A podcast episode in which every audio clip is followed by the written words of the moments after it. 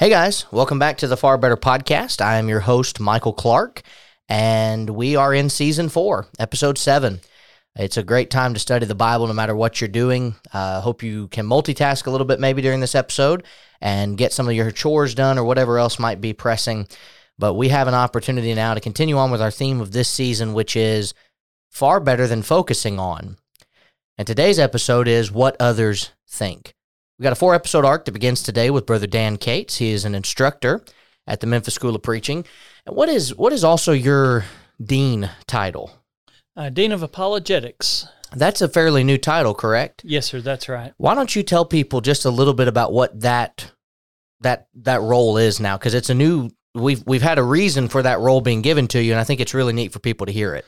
Well, there there uh, are two factors. Number one, uh, I was the dean of communications, and communications involves a lot of different things, of which I, I don't really have any technical ability. I, I could perhaps oversee some things and point some people in the right directions, but communications, as far as using equipment and things of that nature, there are others like yourself, uh, obviously like Steve Ulrich, who are the ones who do all the heavy lifting when it comes to that. So I, I thought I was wholly uh, inadequately up to that that particular role, other than pointing people in the right direction. Uh, but apologetics, uh, apology or apologia in, in the Greek has to do with answering or giving a defense. And many of the classes that I teach involve subjects that are actually answers. Yeah. Uh, I teach, for instance, Christian evidences, and we are probably most of us who are uh, listening are familiar with apologetics press, apologetics, right. uh, answering, uh, standing for a defense of God, but also teach history courses, including the intertestament period and Bible archaeology. And both of those are areas where uh, either secular history from the written record or secular history from the archaeological record helps to show the veracity of Scripture. And so those are two classes that really are apologetics classes. Yeah. Uh, I think to a degree, even the language courses can be applied to apologetics. Right. And um, answering doctrines. Uh, my English class, we diagram virtually the whole year and that's a, great way to be able to answer false doctrine is go to the text and uh, even from the english be able to see how the words relate to each other. Many doctrines can be very easily answered using that uh, for instance the idea that one only has to say jesus save me. Right. Uh, acts 22 16 calling on the name of the lord is a participial phrase there which is modifying the verbs arise, be baptized, and wash. It's not an action.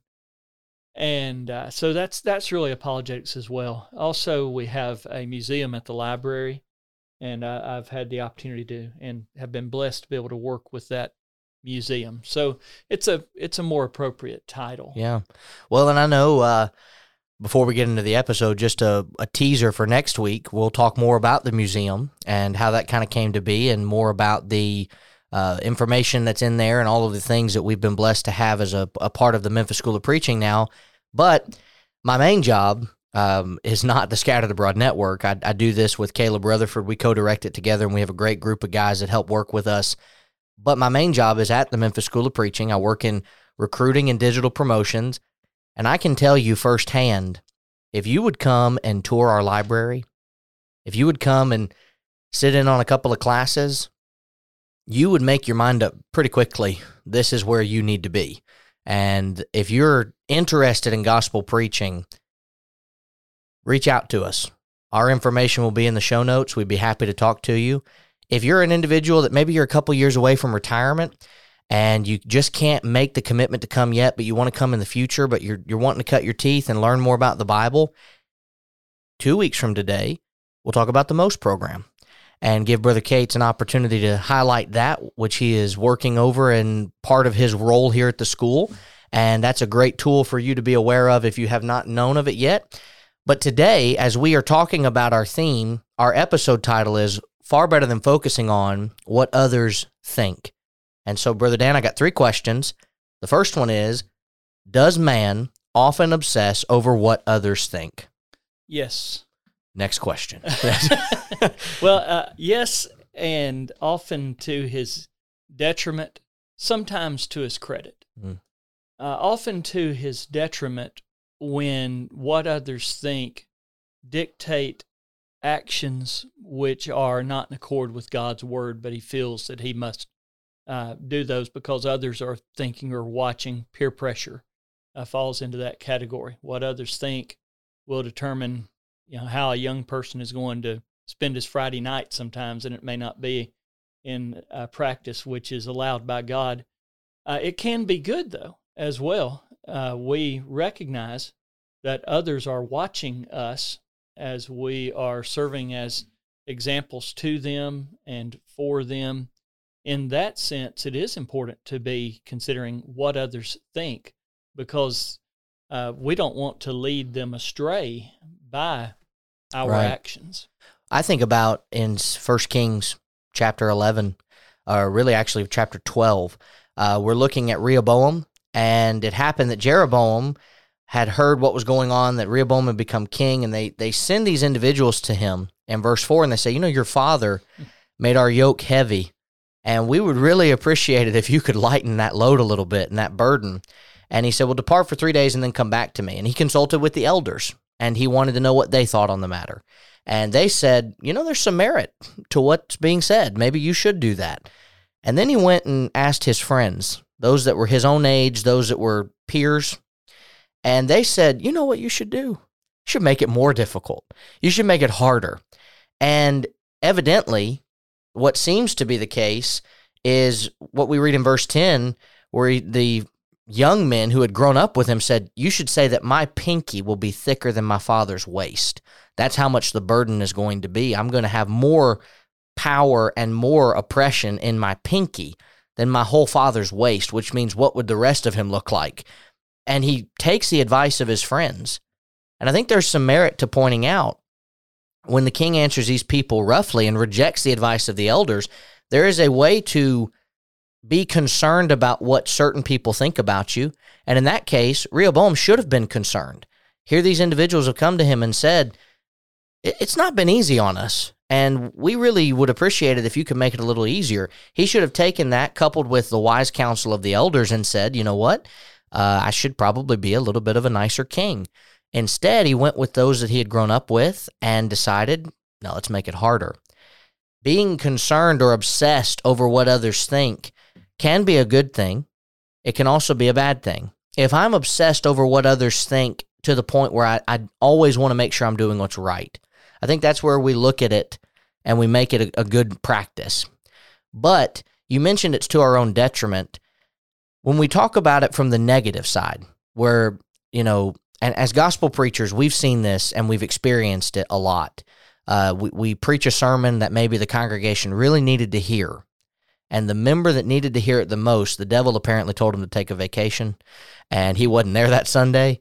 And so you preach this sermon and you've held to the truth, and then some of the other members that might have also needed that tune up, if you will, come out and say, you know, your tie looks really great today. And they just keep going or you preach a gospel sermon and nobody says a word about it.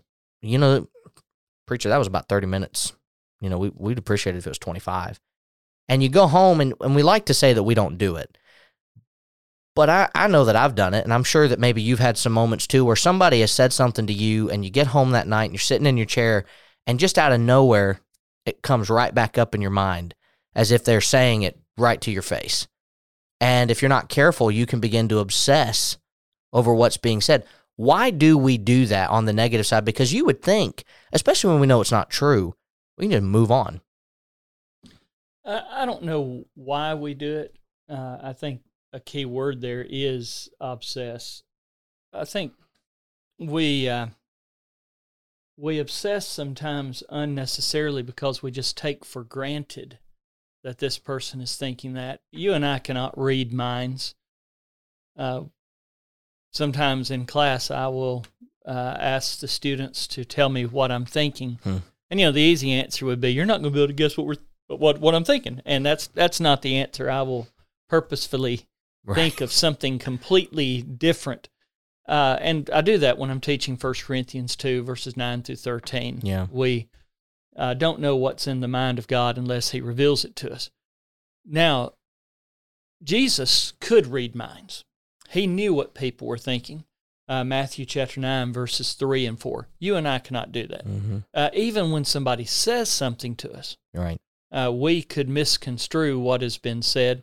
And I'm sure there are plenty of times, but it is uh, that I've done that. But it's very easy to let the mind focus on those things. And I don't know of an and of an easy way to counter that other than perhaps you know let it run its course or better find something else to occupy the the thought or the time but it, it's difficult the the important thing is not to let it dominate us uh, if if others have said something to us maybe go and talk to them Right. I, I like sports. I, every so often we'll use a sports illustration because we all can relate to sports.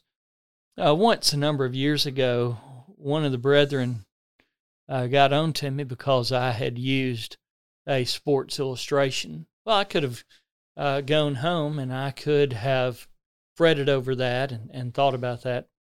Uh, but after I had gotten to the house and Right. taken care of what needed to be taken care of there, probably about 10 or 15 minutes. I was in the car headed to his house to talk to him. And so we talked, and I explained to him that I use all sorts of illustrations, and I even mentioned that Paul used sports analogies. And so if it helps to demonstrate the point, now I'm not going to preach illustrations. You know, th- those aren't the sermons, but I will illustrate with the illustrations, and that's something that uh, Scripture did in many, uh, many different um, contexts. Right. But that was one I, I could have let, just dwelt upon it. Instead, I thought I'm going to go talk to him, Yeah. and we worked it out. Uh, not a word has been said negative regarding uh, the illustrations that I've used in the years since this. Uh, that's been probably I don't know, 13 or 14 years ago. Yeah. Well, and you think too, where there's no wood, the fire dies out. Right. I think that's a scripture, you know? Um, and That's a proverb idea. That's right. When you look at elderships, for example, I think this plays a role in this for preachers at least, and even members, because this can happen as well. You know, well, Sister so and so said such and such to me, and I want you to deal with it. Elders need to be better at times at saying, well, let's go talk to her right now. Let's go talk to him right now. Uh, one of the one of the phrases that I, I dislike the most is, well, people are saying. That's going to make me obsess Right. about what has been said because I cannot correct it. I cannot go and talk to somebody about it. And I've always said, if I've done something wrong, you feel free to come talk to me and come meet with me. You feel free to bring an elder with you if you need to. But if I've done something wrong, please don't just go to the elders and say, I don't like that he did this, but don't tell him it was me. Because what you said you were able to do is the exact way that the Bible talks about handling something like that that happens. Somebody has a problem with you, you go to him, you work it out. When I just hear the words, well, people are saying, how can I solve that? And more time in my ministry has been spent focusing on what people have been saying when I couldn't correct it than the times where I knew what someone has said and I can go right to them and say, hey, this bothered me for this reason. I, I'm a little upset about this. Can we work it out? Those conversations, when I have to go to somebody, they're not easier in the sense of it's just something I look forward to doing, but it's easier when I know, okay, here's the solution right in front of us. We can both attack and get to that. And that's what we're trying to do. But if I don't know what's been said and I don't know who said it, it's going to be harder to not obsess over it. It's going to be harder to not sit there at night and go, is it this person? Is it that person? Wonder if it's him. Wonder if it's one of the deacons, one of the elders. What you know, and, and sometimes I've I've heard a preacher say, and I think there's some merit to this too.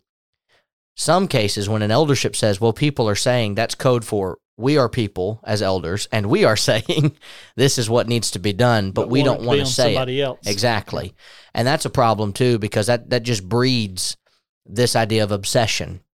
And what others think, uh, I, you know, as we think about our third question here, uh, I would say that you would agree with this that I'm a I'm a fairly unique individual in that I don't typically care completely about how people view me.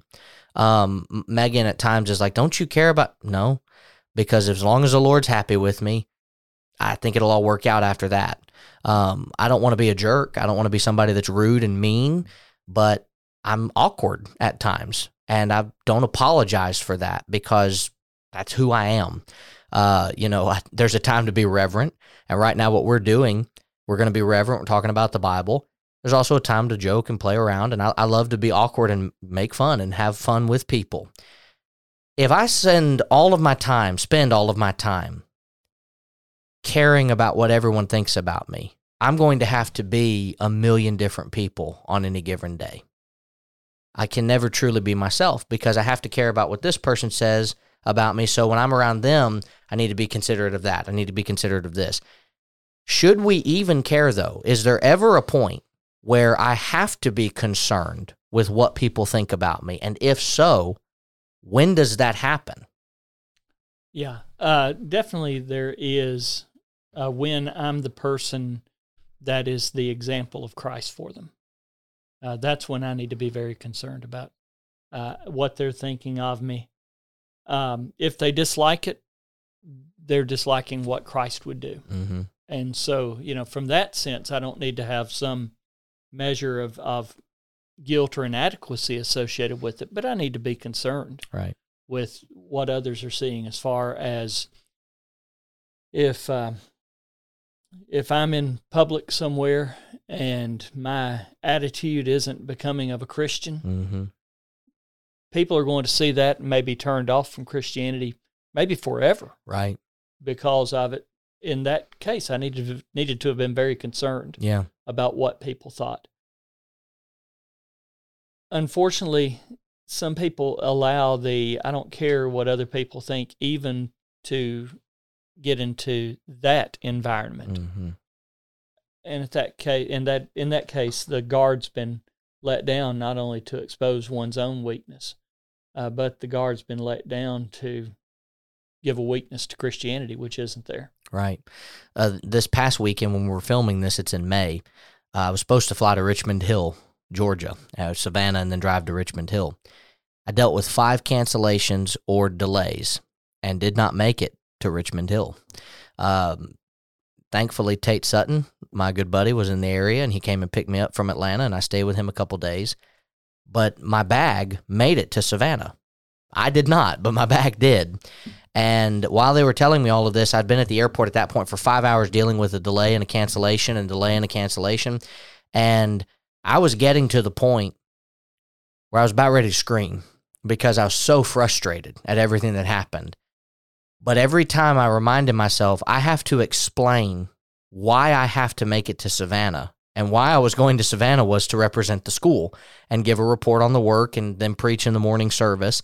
And if I say I'm a preacher and you guys did, and I just start going off on this lady, Right. that's going to really hurt. And what I experienced that night was I was trying to get my bag back, wasn't successful. But when I mentioned to the lady, I'm a preacher, and I told her what had happened to me, she was shocked at how calm I was remaining. And I said, Well, don't get me wrong, I'm upset. I am not happy about what has happened, but it's not your specific fault that I'm speaking to you right now about it. Right.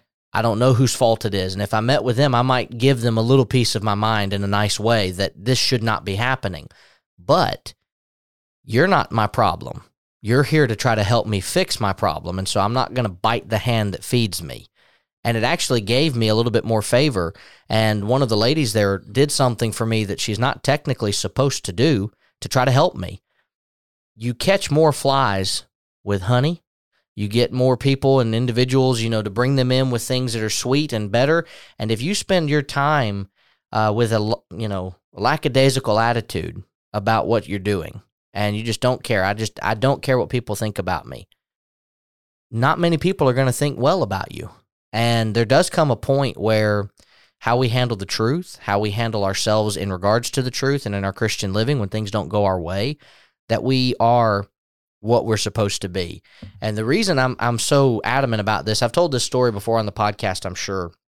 But years ago, in 2017, the Steelers had made it to the playoffs. We'd gotten a first round bye, and we we were pretty much picked to possibly run the table. We had one of the best teams we'd had in a very long time, and all that was in our way was the Jacksonville Jaguars, who had barely beaten a terrible Buffalo Bills team the week before. I think they won like seven to three or ten to three or something. You know, it was a low scoring game, and they barely won. And so I, I got home from services that day.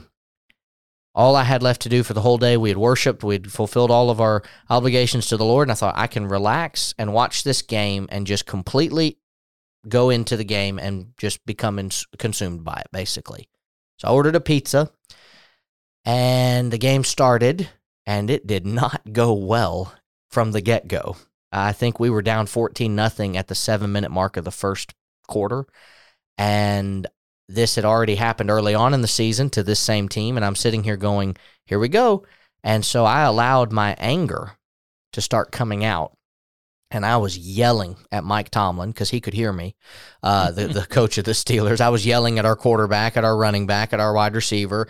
And all of a sudden, uh, pizza was here. And I thought, great.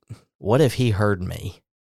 And the thing I dreaded the most that day was for him to go, So, what do you do for a living? uh, I'd rather not say in case you heard what I was just doing, uh, because I don't want you to think that preachers are hotheads.